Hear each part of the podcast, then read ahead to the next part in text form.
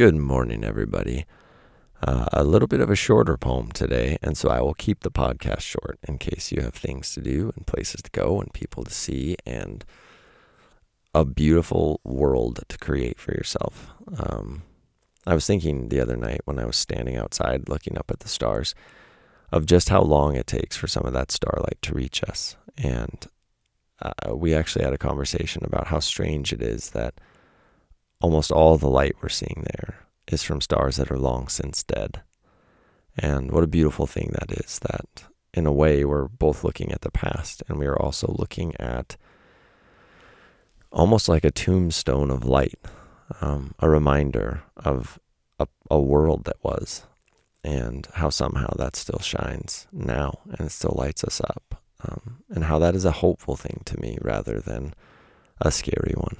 Um, yeah. So this is Typewriter Series 3078. It's about that idea that eventually there will be no more starlight in the sky.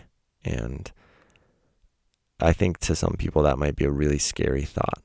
And for some reason, to me, it isn't. And I think those of us who have experienced darkness in our life, we know that it's something that you can endure, and we know it's something that can hold you in its own strange form of comfort.